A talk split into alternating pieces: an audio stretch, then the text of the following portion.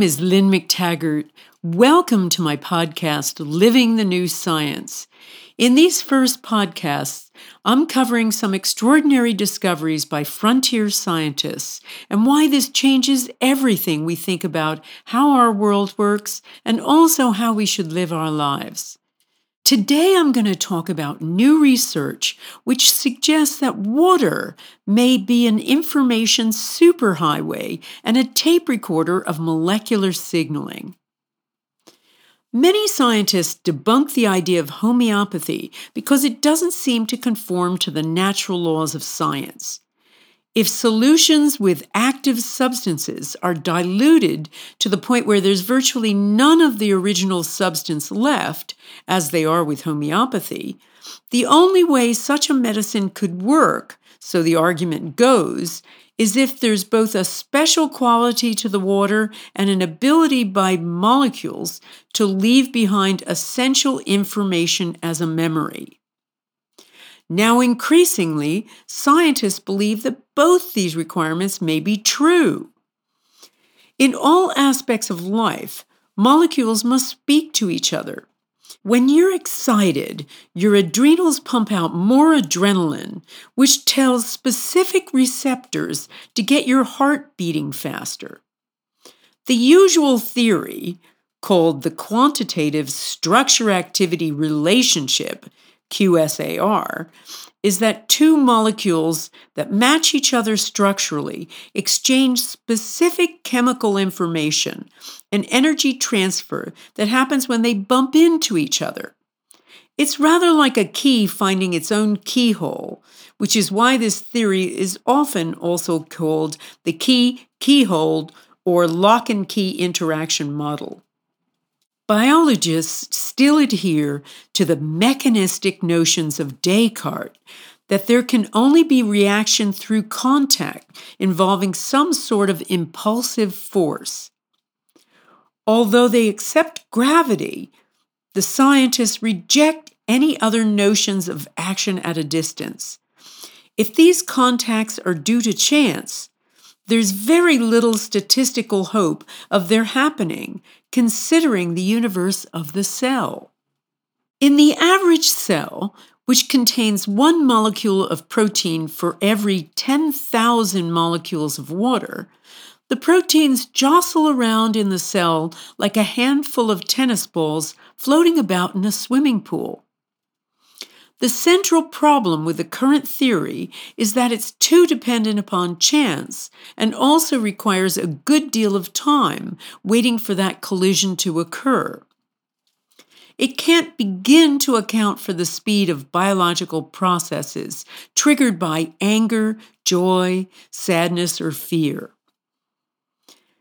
The late French biologist Jacques Benveniste carried out countless studies decisively demonstrating that cells don't rely on the happenstance of collision, but on electromagnetic wave signaling at low frequencies, less than 20 kilohertz. The electromagnetic frequencies that Benveniste studied correspond to the audio range, even though they don't emit noise that we can hear. According to Benveniste's theory, two molecules can be attuned to each other even over long distances and so resonate at the same frequency. These two resonating molecules then create another frequency that in turn resonates with the next molecule or group of molecules in the next stage of the biological reaction. This would explain, in Benveniste's view, why tiny changes in a molecule, the switching of a peptide, say, can have a radical effect on what that molecule actually does. This idea is not so far fetched, considering what we already know about how molecules vibrate. Both specific molecules and intermolecular bonds emit specific frequencies, which can be detected billions of light years away by the most sensitive of modern telescopes. Yet, although such frequencies have long been accepted by physicists, few have paused to consider whether they actually have some purpose. Although other scientists have conducted extensive experimentation on electromagnetic frequencies in living things, Benveniste's contribution was to show that molecules and atoms have their own unique frequencies by using modern technology to record those frequencies and then using the recordings to accomplish cellular communication. In extensive tests, carried out in the early 1990s, Benveniste demonstrated that he could transfer specific molecular signals simply by using an amplifier and electromagnetic coils. Over thousands of experiments, Benveniste recorded the activity of the molecule on a computer and replayed the recording to a biological system sensitive to that molecule. In every instance, the biological system was fooled into thinking it was interacting with the molecule itself and acted accordingly, initiating a biological chain reaction just as it would have in the presence of the actual molecule. In 1992, the Federation of American Societies for Experimental Biology held a symposium organized by the International Society for Bioelectricity to examine the interactions of electromagnetic fields in biological systems. And many scientists have endorsed and successfully repeated tests using digitized information for molecular communication.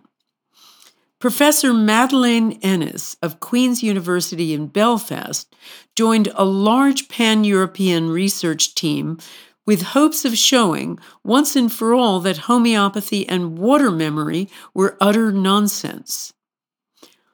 One of Benveniste's other areas of experimentation was also finding that water could record this electromagnetic information as well in high dilution experiments.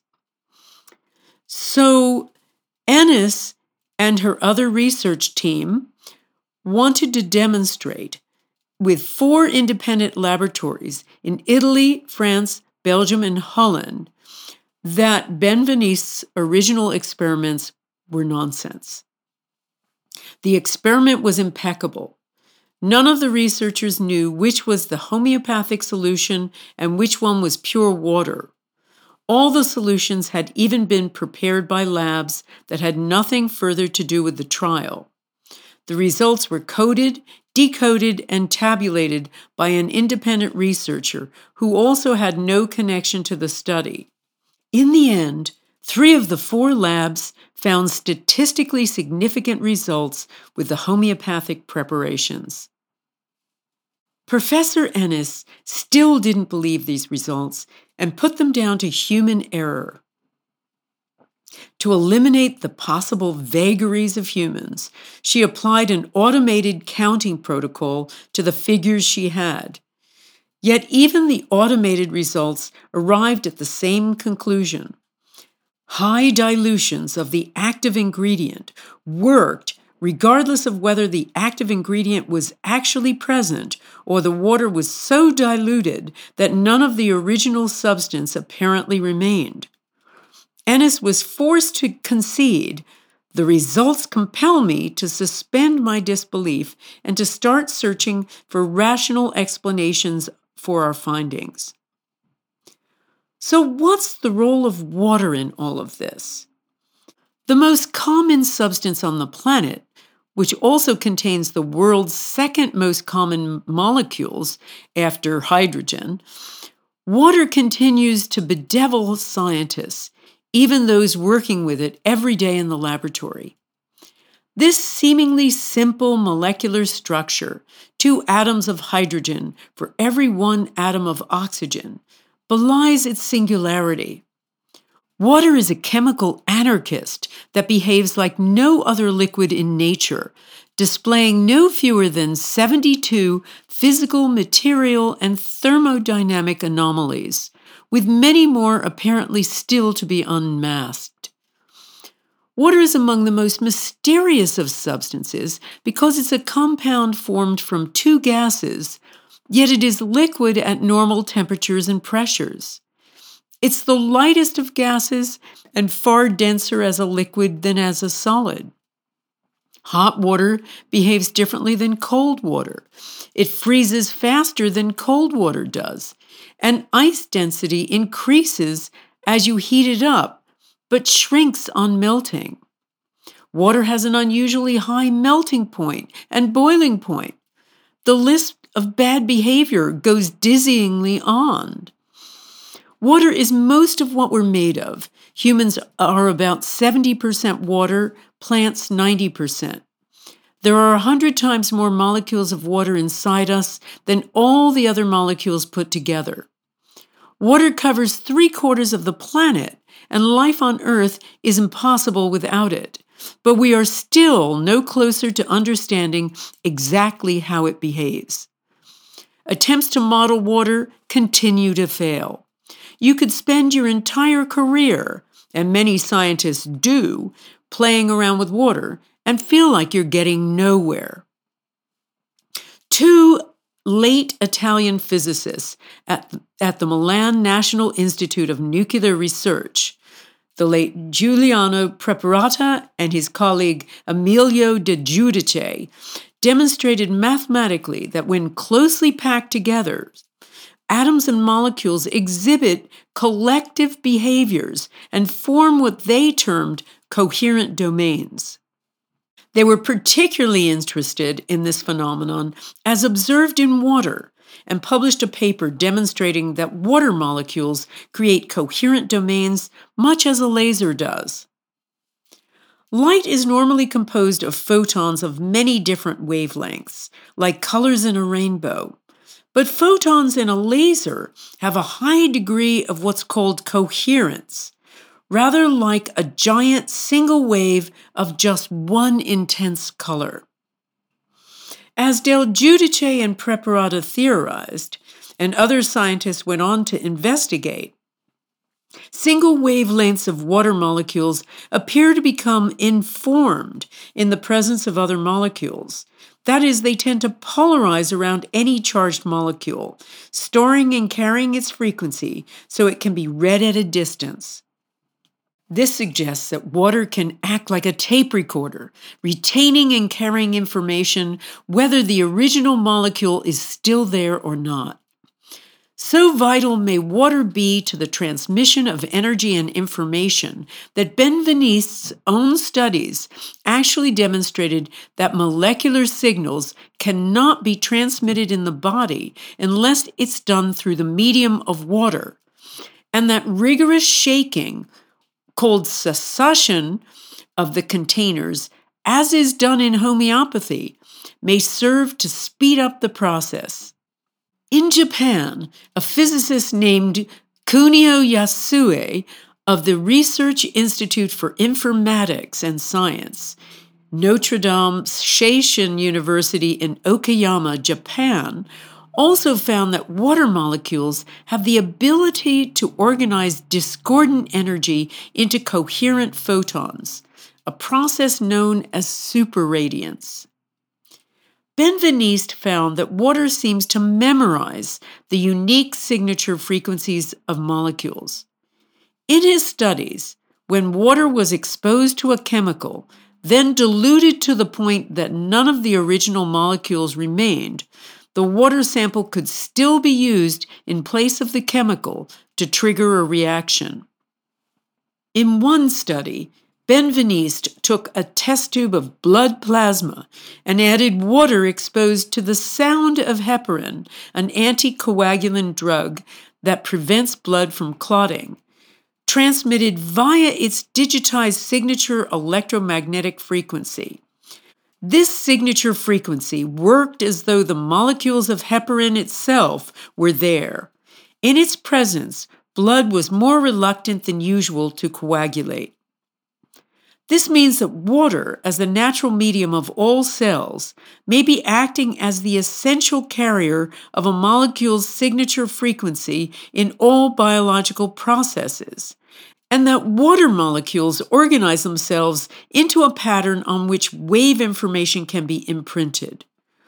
Water appears to not only send the signal, but also amplify it.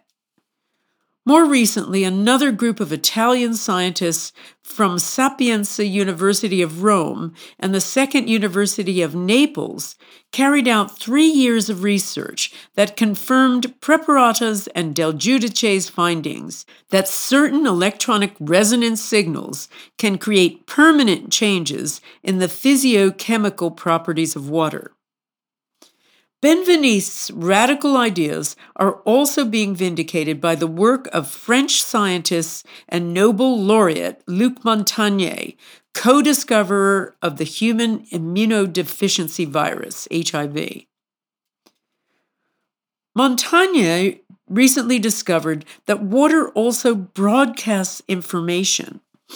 His team carried out an ingenious series of experiments involving two test tubes one containing a tiny piece of DNA from a sample of bacteria highly diluted in water, and the other containing only water, and both surrounded by a weak 7 Hz electromagnetic field.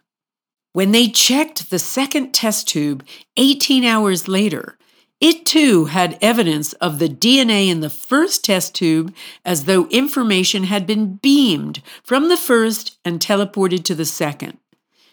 It had also occurred over many hours and not seconds, and in an ordinary room temperature, not temperatures approaching absolute zero that are usually required with a quantum process. Interestingly, the first sample of water had to be diluted many times, as occurs with homeopathy, in order for the experiment to work. The scientific community did not know what to make of Montagnier's little experiment, and many dismissed it, claiming that the great co discoverer of the AIDS virus had gone off the rails. Nonetheless, his little experiment carries huge implications, and not just that a big visible substance like water operates according to quantum effects. The late Rustum Roy, a professor of Penn State University, once argued that these kinds of properties definitely demolish the objection against homeopathy, when such is based on the wholly incorrect claim that since there is no difference in composition between a remedy and the pure water used, there can be no differences at all between them. Or, as Montagnier said, high dilutions of something are not nothing. They are water structures which mimic the original molecules. If he and his colleagues are correct, the fact that water can serve as an information highway for all living things is extraordinarily significant when you consider that water is the basic component of life. Think of the implications. Can we imprint information into the water we drink to affect ourselves? Is water, in effect, tape recording our thoughts? When someone holds a focused thought, is he altering the water in the cells of the object of his intention? These are all really good questions to play around with at home.